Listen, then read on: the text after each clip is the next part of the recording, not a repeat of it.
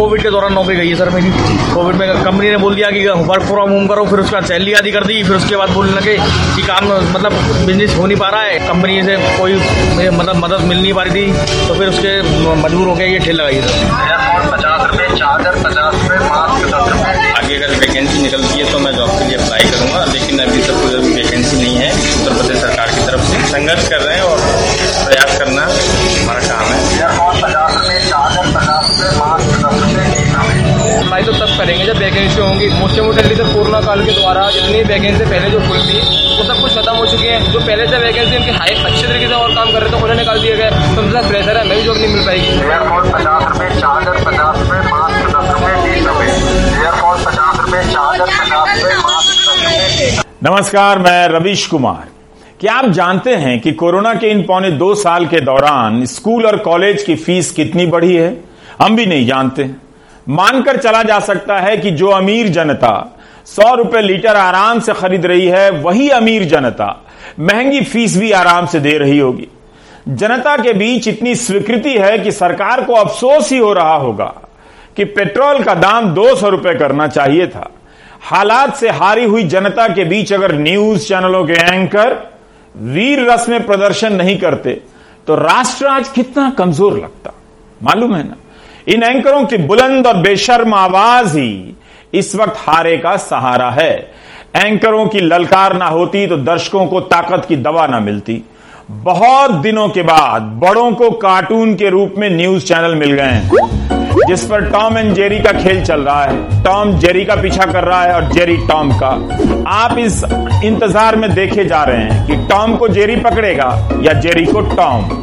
गोदी मीडिया और IT cell के ज़रिए कितनी मेहनत हुई कि युवाओं का ध्यान हिंदू मुस्लिम नेशनल सिलेबस से ना हटे।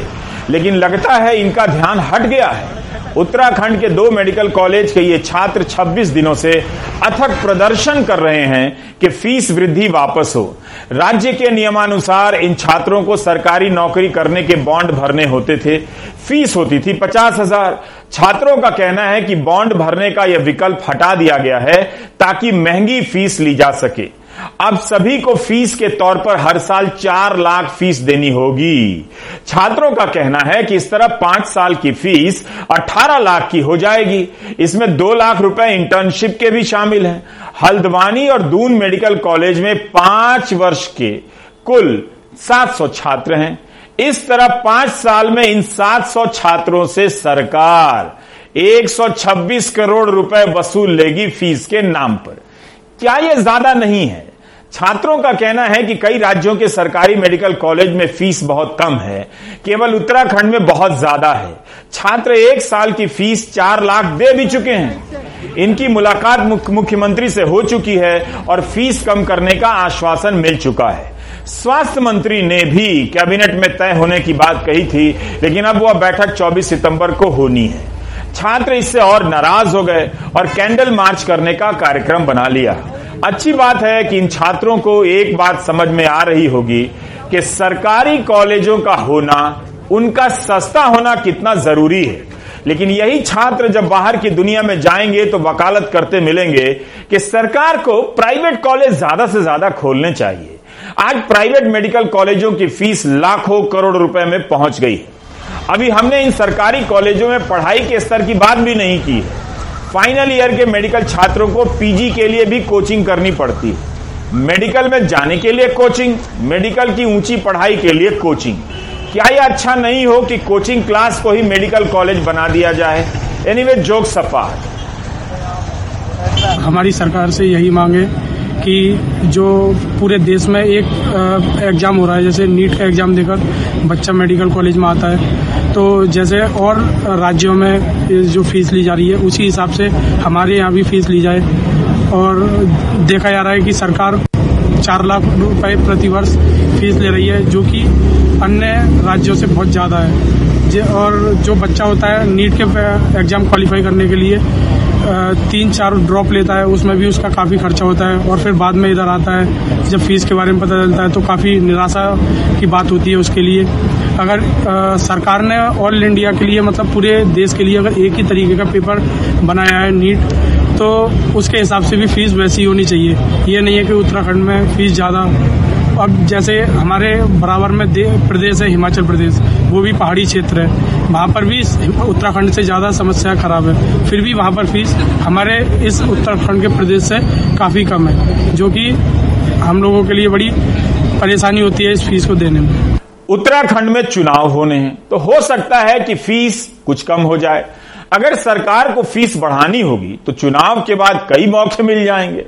सवाल है कि जब सरकार अपनी नीतियाँ बदलती है, तब क्या ये छात्र उन पर ध्यान देते हैं?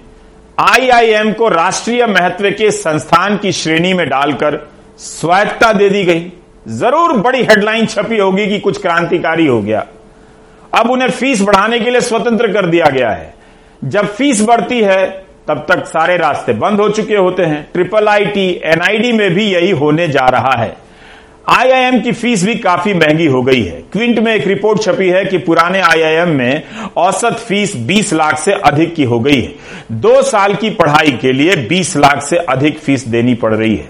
नए आईआईएम की औसत फ़ीस तेरह दशमलव सात लाख हो गई है। उम्मीद है नए आईआईएम के छात्रों को भी अच्छी सैलरी मिल रही होगी। ब्रांड के नाम पर एडमिशन लेकर फ़ीस वसूली शुरू होने लगी है और नए आईआईएम का कैंपस बनने में दो तीन बैच बिना कैंपस के ही पढ़ के निकल जा रहे हैं। आईआईएम बोध गया का कैंपस भी चार पाँच साल बाद नहीं मिल पाया है। तैयारी नहीं है। अच्छी बात है कि भारत के युवाओं के लिए ये सब प्रश्न महत्वपूर्ण नहीं है, जिससे अंदाज़ा होता है कि उनके जीवन में घोर शांति है। युवाओं को लगता होगा कि आईआईएम में हो गया है, भाग्य सुधर ही जाएगा, लोन ले लो। इसी महीने हिंदुस्तान टाइम्स में एक रिपोर्ट छपी है। इंडियन इंस्टीट्यूट ऑफ़ मैनेजमेंट संस्थानों के अलावा All India Council for Technical Education AICTE से मान्यता प्राप्त जितने भी मैनेजमेंट संस्थान हैं, वहाँ से पढ़ने वाले छात्रों को नौकरियाँ कम मिल रही हैं।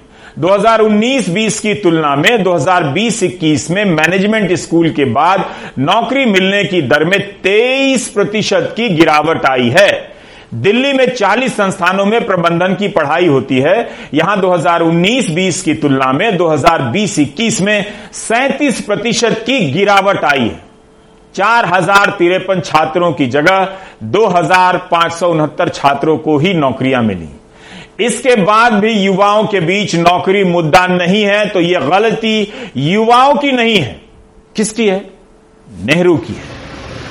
एक ऐसे दौर में जब दिन रात अतीत के गौरव की बहाली का अभियान चल रहा है, भारत के युवा यहाँ अपनी बहाली की तैयारी में लगे एक ऐसे दौर में जब अतीत के गौरव की बहाली के नाम पर महापुरुषों की मूर्तियाँ ऊँची, बलिष्ठ और भीमकाय होती जा रही हैं, भारत के युवा अपनी बहाली के इंतज़ार में दुबले हुए जा रहे हैं। किसी भी सरकार ने सरकारी भर्ती के आंकड़ों को पारदर्शी तरीके से नहीं बताया है। लेकिन उसकी तरफ़ से अनाप शनाप दावे किए जाने लगे हैं कि लाखों नौकरियाँ दे दी गई हैं।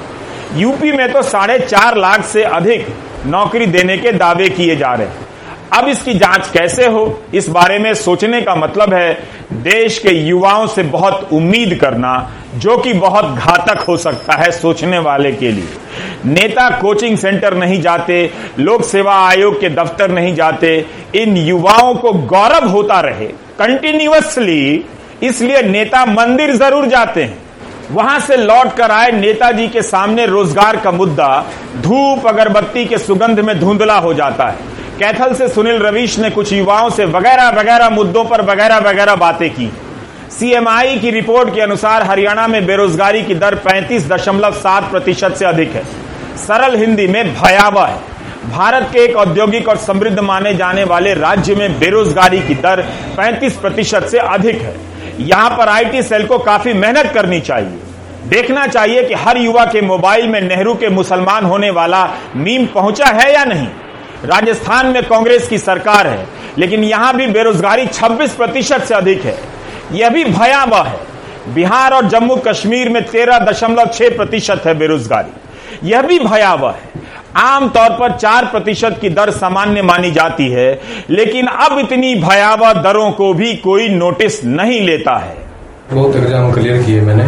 दो बार कांस्टेबल का किया, दो बार क्लैरिकल का भी किया है एसआई का किया लास्ट टाइम हरियाणा रोडवेज़ में कंडक्टर का भी किया है। पाँच छः एग्ज़ाम क्लियर किए हैं मैंने। पर जितनी गवर्नमेंट जॉब निकालती है, उससे ज़्यादा अनएम्प्लॉयमेंट ज़्यादा है तो इसलिए नहीं जॉब लग पाई मेरी। तो उसके लिए अब कोचिंग भी ली है मैंने बहुत। तो खर्चा ही बहुत होता है सर। हज़ार हज़ार रुपये फ़ीस है लाइब्रेरी की।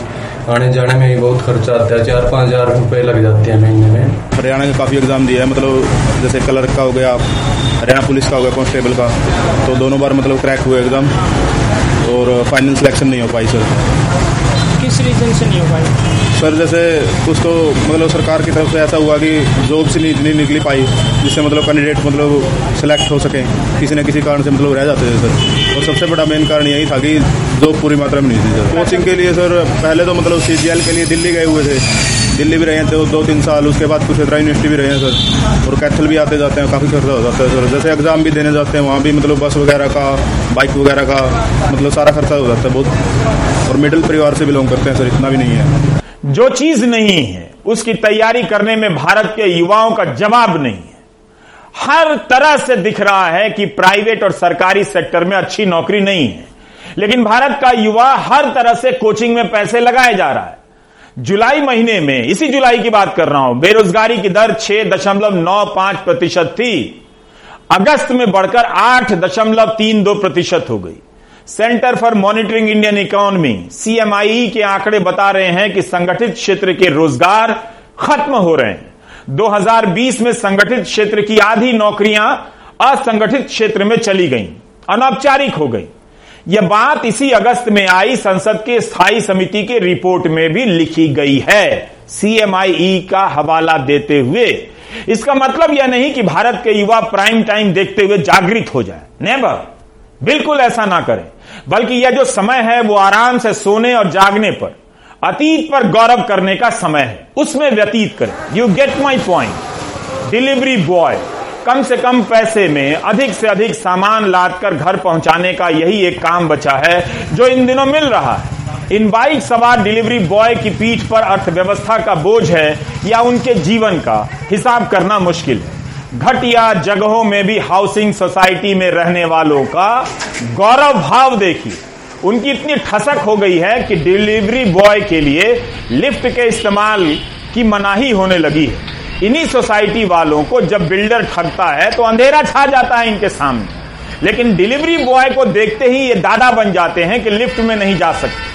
कोई नेता इसकी बात नहीं करेगा कि पिछले सात साल में संगठित क्षेत्र की अच्छी सैलरी वाली नौकरियाँ बढ़ी हैं या गायब हो गई, या असंगठित क्षेत्र की कम सैलरी वाली नौकरियाँ आई हैं। महेश व्यास ने लिखा है कि हर तरह का काम सम्मान का पात्र है, लेकिन कोई देश नहीं चाहेगा कि ऊँची उत्पादकता, अच्छी सैलरी वाली नौकरी की जगह कम उत्पादकता, कम सैलरी वाली नौकरियाँ बढ़ती चली जाएँ।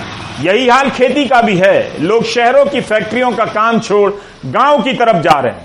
खेती के पास भी इनके लिए काम नहीं तो मजबूरी में ये लोग कम पैसे में कुछ भी कर रहे हैं। चुनावों के समय बेरोजगारों के खाते में 2000 से लेकर 5000 देने की होड़ मची रहती है। लेकिन कोई पार्टी ये वादा नहीं करती कि कितने युवाओं को नौकरी देगी। कोई नेता रोज़गार पर बात नहीं करता और युवाओं के प्रिय नेता तो बिल्कुल बात नहीं करते। युवाओं को नेताओं से अतीत के गौरव की बहाली चाहिए, अपनी बहाली नहीं तो कोई क्या कर सकता है? महेश व्यास ने लिखा है कि 2017-18 के पहले बेरोजगारी की दर तीन प्रतिशत हुआ करती थी। लेकिन अब सात आठ प्रतिशत की दर सामान्य लगने लगी। लोगों को लगता है कि बेरोजगार है तो उसकी अपनी कोई कमी होगी। आर्थिक नीतियों की नहीं। लोग काम भी कम मांगने आ रहे हैं। 2019-20 में भारत में जितने लोगों को काम मिल रहा था, आज उससे एक करोड़ कम लोगों को काम मिल रहा है। क्या आप इसी सुपर पावर भारत का इंतज़ार कर रहे थे? भारत के युवाओं के सामने पहाड़ जैसी मुश्किलें हैं। नौकरी नहीं है और है भी तो बहुत कम पैसे की। उन्हें यकीन दिला दिया जाएगा कि उनमें स्किल की कमी है। ये लायक नहीं है ताकि उनका ध्यान आर्थिक नीतियों की विफलताओं पर ना जाए। Centre for Monitoring Indian Economy, CMIE के महेश व्यास हमारे साथ जुड़ रहे हैं इस पर बात करने के लिए। महेश जी मेरा पहला सवाल सैलरी जॉब को लेकर है। आपने भी कई बार कहा है, लिखा है कि 2019-20 की तुलना में इसकी स्थिति बहुत खराब है। थोड़ा हम इसके बारे में समझना चाहते हैं कि किस लेवल की सैलरीड जॉब चली गई है। क्या सैलरी में भी आप गिरावट देख रहे हैं? दो हज़ार उन्नीस बीस की तुलना में यदि हम सबकी नौकरियाँ देखें सैलरीड एम्प्लॉयज़ है बिज़नेस पर्सन है एग्रीकल्चरलिस्ट है या डेली वर्कर्स हैं। तो ये चार प्रमुख किस्म के रोज़गार हैं। बिज़नेस पर्सन जो अपना कारोबार चलाते हैं सैलरी लोग जो, जिनको तनख्वाह मिलती है महीने के आखिर में। और डेली वेजर जो रोज काम करके अपना दिहाड़ी निकालता है। और फार्मर्स हैं जो खेत पर काम करते हैं। इन सब में से सबसे ज़्यादा नौकरियाँ जो गई है, वो सैलरीड वर्कर्स की ही गई है। तो सबसे ज़्यादा जो लास्टिंग चोट लगी है, वो सैलरी लोगों को लगी है। जितनी नौकरियाँ गई थी डेली वेज वर्कर्स की, वो आ गई। और जो फार्मर्स हैं, उनकी तो नौकरियाँ बढ़ गई, क्योंकि लोग जिनको नौकरी नहीं मिली या नौकरी जिनकी छूट गई सैलरी जॉब्स में या डेली वेजेस में, वो सारे खेती करने चले गए तो फार्मर्स की संख्या बढ़ गई। लेकिन इसके बाद फाइनल टैली में फाइनल तुलना में ये नज़र आता है कि सबसे ज़्यादा मार सैलरी एम्प्लॉयज़ ने खाई। क्या आपको लगता है कि जो नौकरियाँ सैलरीड वाली गई थी और जो थोड़े बहुत वापस आई हैं उसमें पुरानी सैलरी पर लोग आए हैं या सैलरी में भी गिरावट आपने देखी है? वेजेस यानी कि सैलरीज में भी गिरावट है। तो एवरेज वेजेस जो हैं वो आ, काफ़ी कम हुई है काफ़ी रिकवरी भी है उसमें लेकिन पहले तो बहुत ज़्यादा गिरावट थी। सो एवरेज वेजेस जो है वो कम हुई है सैलरी वर्कर्स की सो दोनों तरफ़ से मार पड़ी है। टोटल सैलरीज कम हो टोटल जॉब्स कम हो गई है और एवरेज सैलरीज भी कम हो गई। हम्म। आपने लिखा है कि नौकरी देने की जो क्षमता थी वो एग्जॉस्ट हो चुकी है। जितनी नौकरी गई और जो वापस आई लेकिन अब उसके बाद एक ठहराव सा आ गया है। और इसी से जुड़ा एक सवाल और है कि पुरानी नौकरी ही वापस नहीं आई तो क्या यह माना जाए कि नई नौकरियाँ भी नहीं आ रही हैं मार्केट में? नौकरियाँ तो रोज ही आती हैं लेकिन नेट बेसिस पर यानी कि कुछ नौकरियाँ आई और कुछ नौकरियाँ चली गई। कहीं पर हम्म। कोई कारोबार ठप हो गया तो नौकरियाँ चली गई कहीं पर किसी ने नया कारोबार किया तो उन्होंने लोगों को आ, आ, हायर करना शुरू किया। लेकिन नेट बेसिस पर नौकरियाँ नहीं आ रही। नेट बेसिस पर सैलरी जॉब्स जो है वो घट रही है और ये बात है कि नई नौकरियाँ नए रोज़गार के जो तरीके होते हैं जो होते हैं रोज़गार के वो हम्म। नहीं आ रहे हैं। तो पहले जो लॉकडाउन हुआ था अप्रैल में बहुत ज़बरदस्त गिरावट हुई थी रोजगारी। लेकिन वो बहुत जल्दी उसमें सुधार भी हो गया और एक एक स्तर पर आकर के वो सुधार रुक गया। उसके बाद में सुधार नहीं हो रहा। तो सितंबर 2020 से लेकर के अगस्त 2021 तक देखें तो मुश्किल से पचास हज़ार एडिशनल नौकरियाँ आई हैं, सब मिला करके। सब मिलाकर के मतलब कि एग्रीकल्चर में या सैलरी जॉब्स में या बिज़नेस में या डेली वेजेस में कुल मिलाकर के पचास पैतालीस हज़ार से भी कम रोज़गार के अवसर मिले हैं लोगों को। साल भर में तो ये तो एक प्रकार से थकावट ही हुई ना, एक बहुत बढ़िया रिकवरी के बाद में फिर सब ठप हो ये तो भयावह है, लेकिन अगर आप एक रोज़गार खोजने वाले नौजवान की तरह इन आंकड़ों को देख रहे होते तो क्या महसूस करते? खासकर जो शहरों में जो नौजवान नौकरी का सपना देख रहे हैं। उन्हें अब अपने सामने किस तरह की सच्चाई का सामना सामने रखना चाहिए? कैसी नौकरी मिलेगी? किस तरह के पगार की नौकरी मिलेगी? क्या आप खुद को और ऐसे युवाओं को कुछ बता सकते हैं? Um... युवाओं को यही कहा जा सकता है कि सैलरी जॉब्स की संख्या बहुत ज़्यादा कम हो गई है। आ, इसमें ये तो नहीं कह सकते हैं कि आपको नौकरी नहीं मिलेगी लेकिन अगर नौकरी नहीं मिलती है या बड़ी मुश्किल से मिलती है तो के अपने आप को दोषी मत ठहराओ। अधिकतर ये होता है कि लोग ये कहते हैं कि देखो इनमें से इनको तो नौकरी मिल गई लेकिन ये इन्होंने पढ़ाई बराबर नहीं की या कोशिश बराबर से नहीं की इसलिए इनको नौकरी नहीं मिली। ये गलत बात है। ये बात कुछ हद तक माइक्रो इकोनॉमिक्स की है कि देश में नौकरियाँ बन ही नहीं रही है इसलिए दिक्कत होगी नौकरी मिलने में। कोशिश करते रहिए आखिरकार नौकरी मिल ही जाएगी। लेकिन एक और बात है कि अगर माइक्रो इकोनॉमिक हालात सुधर भी जाएँ तब भी ये बात नहीं रहेगी कि एक बार नौकरी मिल गई तो पक्की नौकरी है और फिर आप उम्र भर ऐश करते रहे। ऐसा नहीं होने वाला है। आपको लगातार अपने स्किल्स पर ध्यान देना होगा, लगातार अपने आप पर इन्वेस्ट करना होगा ताकि आपकी नौकरी कायम रहे और समय के अनुसार आप अपने स्किल्स को भी मज़बूत करते रहे। मतलब जो व्हाट्सएप यूनिवर्सिटी में हमारे युवा लगे हुए हैं उन्हें अब ये समझ लेना चाहिए कि काफ़ी कुछ बदल गया है जॉब मार्केट में, जो संभावनाएँ खत्म हो गई हैं। ये तो भयावह है किसी भी नौजवान के लिए जो बीए एमए या इंजीनियरिंग की पढ़ाई कर रहा है या मैनेजमेंट की पढ़ाई कर रहा है। जो साधारण नौकरी की भी अगर उसके सामने उम्मीदें बंद हो जाएँ, वो क्या करेगा फिर? हाँ पहली बात तो ये है कि सारा सिस्टम चेंज हो रहा है। पहले मतलब एक जनरेशन पहले तक ये था कि आपको यदि नौकरी मिलती है तो एक प्रकार की परमानेंट नौकरी मिल जाए तो लाइफ सेटल हो जाती है। ऐसा अब नहीं होने वाला है। भय की बात तो है लेकिन नए दौर से समझौता भी करना पड़ेगा। तो ये एक प्रॉब्लम तो ये है कि हम इकोनॉमिक पॉलिसीज़ में जॉब्स की तरफ़ उतना ध्यान नहीं दे रहे हैं जितना हमें देना चाहिए। तो वो तो एक बात हुई लेकिन जो नौजवान हैं आज के, उनको तो जैसे हालत है, उसी में काम करना होगा। तो उनको अपने स्किल्स पर ज़्यादा ध्यान देना होगा कि वो किसी परमानेंट नौकरी के ख्वाब में न रहें और अपने आप को इस मुश्किल दौर में कैसे लड़ें और कैसे अपने आप के स्किल्स को तैयार करें ताकि वो इसमें बने रहें, टिके रहें। पर आपने हमेशा 2019-20 को बेंचमार्क मान के तुलना किया है, तुलना की है पिछले साल और इस साल की जो नौकरियों में गिरावट आई है। क्या आपको लगता है कि 2019-20 या उसके आगे जो आप कह रहे हैं 2017-18 जब बेरोजगारी की दर तीन प्रतिशत थी, हम 2017-18 तक पहुँच जाएँगे या उस लेवल पे पहुँच जाएँगे बहुत जल्दी? या आप नहीं पहुँच पाएँगे?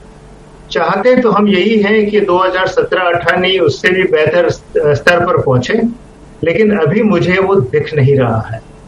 जैसे हालात हैं और जैसे जैसे इकोनॉमी जिस जैसे गुजर रही है लगता नहीं है क्योंकि जब तक निवेश नहीं होगा और जब तक प्राइवेट सेक्टर का निवेश नहीं होगा तब तक अच्छी नौकरियाँ बनेगी नहीं और प्राइवेट निवेश नहीं होगा क्योंकि उसके पास वैसे ही इतनी कैपेसिटी पड़ी है जिसका उपयोग नहीं हो रहा है तो जब तक उसका उपयोग नहीं होगा तब तक वो इन्वेस्ट नहीं करेगा। जब तक वो इन्वेस्ट नहीं करेगा निवेश नहीं करेगा तब तक नौकरियाँ नहीं बनेगी।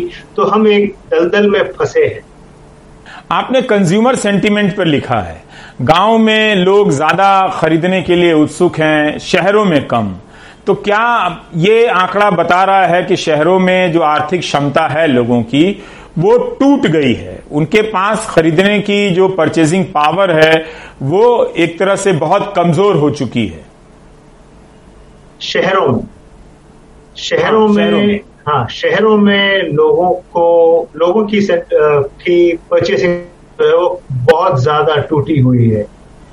और आ, मैंने कई तरीके से अर्बन सेक्टर को शहरी क्षेत्र को टोल मटोल के देखा कि कहीं तो कंज्यूमर सेंटिमेंट्स को सही नज़र आता दिखना चाहिए लेकिन कहीं नज़र नहीं आया। लेकिन रूरल एरियाज़ में खास करके जो लोग दो या पाँच लाख के बीच में आमदनी पाते हैं सालाना उनके सेंटिमेंट्स काफ़ी अच्छे हैं और मतलब बहुत अच्छे हैं। तो आ, ये एक क्षेत्र है rural two two five lakh rupees per annum इनका सेंटिमेंट्स काफ़ी समय से अच्छा होता नज़र आ रहा है। और मैं यही ढूंढ रहा था इस एनालिसिस में कि ठीक है एम्प्लॉयमेंट नहीं बढ़ रहा है सेंटिमेंट्स भी काफ़ी अच्छा नहीं है लेकिन कहीं तो होगा कोई सुराग तो मिलेगा जो बताएगा यहाँ पर आ, कुछ अच्छा हो रहा है लोगों को अच्छा लग रहा है। तो वो मुझे दिखा ग्रामीण क्षेत्रों में जिनकी आमदनी दो और पाँच लाख के दरमियान है। बहुत बहुत शुक्रिया महेश व्यास जी नौकरी के हालात के बारे में बात करने के लिए। उम्मीद है युवाओं को आने वाला कल आज दिख रहा होगा कि कैसा है, किस तरह से आर्थिक नीतियों की नाकामियों से वो घिर गए हैं। इसमें उनकी अपनी गलती नहीं है, लेकिन निकलने का रास्ता यही है कि वे लगातार अपनी क्षमताओं में सुधार करते रहें, बदलाव करते रहें। लेकिन तब भी जो हालात नज़र आ रहे हैं, दावे के साथ नहीं कहा जा सकता कि आप एक से लेकर दस स्किल अपने आप में जोड़ लेंगे तो अच्छी नौकरी मिल जाएगी। अच्छी नौकरी के दिन फ़िलहाल चले गए हैं। लेते हैं एक ब्रेक।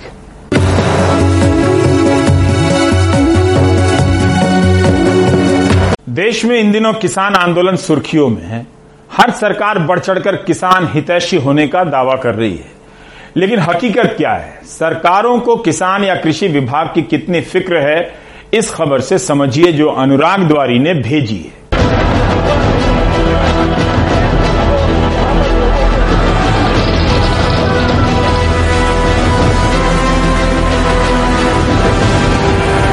किसान आंदोलन कृषि कानूनों के विरोध में खड़ा हुआ। इस बहाने किसानों की बुनियादी दिक्कतों पर भी बहस शुरू हुई है। नकली खाद, बीज से लेकर भ्रष्ट सिस्टम तक। लेकिन एक विभाग चर्चा से अछूता है जो किसानों के नाम पर लगभग हर राज्य में बनाया गया। किसान कल्याण एवं कृषि विकास विभाग, मध्य प्रदेश में जहाँ हज़ारों पद खाली हैं, एक दो साल नहीं, पूरे इकतीस सालों से। यकीन करेंगे कि 1990 से कृषि विभाग में कोई सीधी भर्ती नहीं हुई है। वैसे कुछ दिनों पहले कृषि विभाग की कुछ परीक्षाएँ हुई थी, लेकिन मामला धांधली में फंसा। एनडीटीवी ने इसे उजागर किया तो सरकार को परीक्षाएँ निरस्त करनी पड़ी। कुछ मामले कोर्ट में लंबित हैं। सरकार ने वैसे हाईकोर्ट में लंबित तीन मामलों को छोड़कर बाकी सभी विभागों में 27 प्रतिशत ओबीसी आरक्षण के साथ भर्ती प्रक्रिया शुरू करने की बात भी कही है। निश्चित रूप से जो भी जहाँ पर भी तीन परीक्षाओं को छोड़कर जहाँ पर भी पद खाली है, हम लोग उन पदों को भरेंगे। आलम यह है कि सरकारी आंकड़ों के मुताबिक कृषि विभाग में चौदह स्वीकृत पद हैं, जिसमें से सिर्फ़ आठ हज़ार एक सौ बत्तीस ही भरे हैं। कुछ अहम पदों की बात करें तो अपर संचालक के स्वीकृत पद 11 हैं, पाँच पद भरे हैं, छह खाली हैं। संयुक्त संचालक के 22 पद हैं, पाँच पद भरे हैं, सत्रह खाली हैं। उप संचालक के 143 पद हैं, नब्बे पद भरे हैं, तिरपन खाली हैं। सहायक संचालक के 736 पद हैं, चार सौ चौहत्तर भरे हैं, दो सौ बासठ खाली हैं। वरिष्ठ कृषि विभाग अधिकारी यानी एस जो ब्लॉक स्तर पर कृषि विभाग की कमान संभालते हैं उनके स्वीकृत पद सात है लेकिन नियुक्ति सिर्फ़ चार सौ छप्पन पर है 303 खाली हैं। एडीओ के बारह सौ तिरपन पद हैं 432 भरे हैं 821 खाली हैं। सबसे अहम गांव-गांव तक कृषि विभाग की योजनाओं को पहुँचाने वाले ग्रामीण कृषि विस्तार अधिकारी आर ए ओ के 6,371 पद हैं सिर्फ़ 712 भरे हैं पाँच हज़ार छह सौ उनसठ पद खाली हैं। मध्य प्रदेश की सरकार, शिवराज जी की सरकार किसानों के वेलफेयर के लिए कई अच्छे अच्छे भाषण देती है, कई अच्छे जुमले देती है, पर जमीनी हकीकत बहुत अलग है। आप समझिए कि मध्य प्रदेश में जो एक्सटेंशन का काम होना चाहिए, किसानों तक योजना पहुँचना चाहिए टेक्नोलॉजी पहुँचना चाहिए प्रोडक्शन की तकनीक पहुँचना चाहिए, उसके लिए कृषि विभाग है। उस कृषि विभाग में पद ही नहीं है। एक ज़िले में जहाँ 10 से 15 लोगों की ज़रूरत है वहाँ दो लोग बड़ी मुश्किल से मिल रहे हैं। ऐसे में ये लोग कैसे खेती का विकास करेंगे? ऐसे में पूरी जो व्यवस्था है वो चरमराई हुई है। मध्य प्रदेश में इक्यावन हज़ार से ज़्यादा गाँव हैं यानी एक आर ए के कंधे पर तिहत्तर गाँवों की ज़िम्मेदारी है। इन 31 सालों में लंबे समय तक मध्य प्रदेश में कभी कांग्रेस तो कभी बीजेपी सत्ता पर काबिज रही। लेकिन ये आंकड़े बताते हैं किसानों की दुर्दशा को। आज किसान सड़क पर हैं तो मीडिया में सुर्खियों पर हैं, लेकिन काश उन वजहों को भी तलाशा जाता, उनके बारे में बताया जाता, जिसकी वजह से देश का अन्नदाता खेत खलिहान छोड़कर सड़क पर उतरने को मजबूर है। भोपाल से कैमरा पर्सन रिजवान खान के साथ अनुराग द्वारी एनडीटीवी इंडिया। आप देख रहे थे प्राइम टाइम, नमस्कार।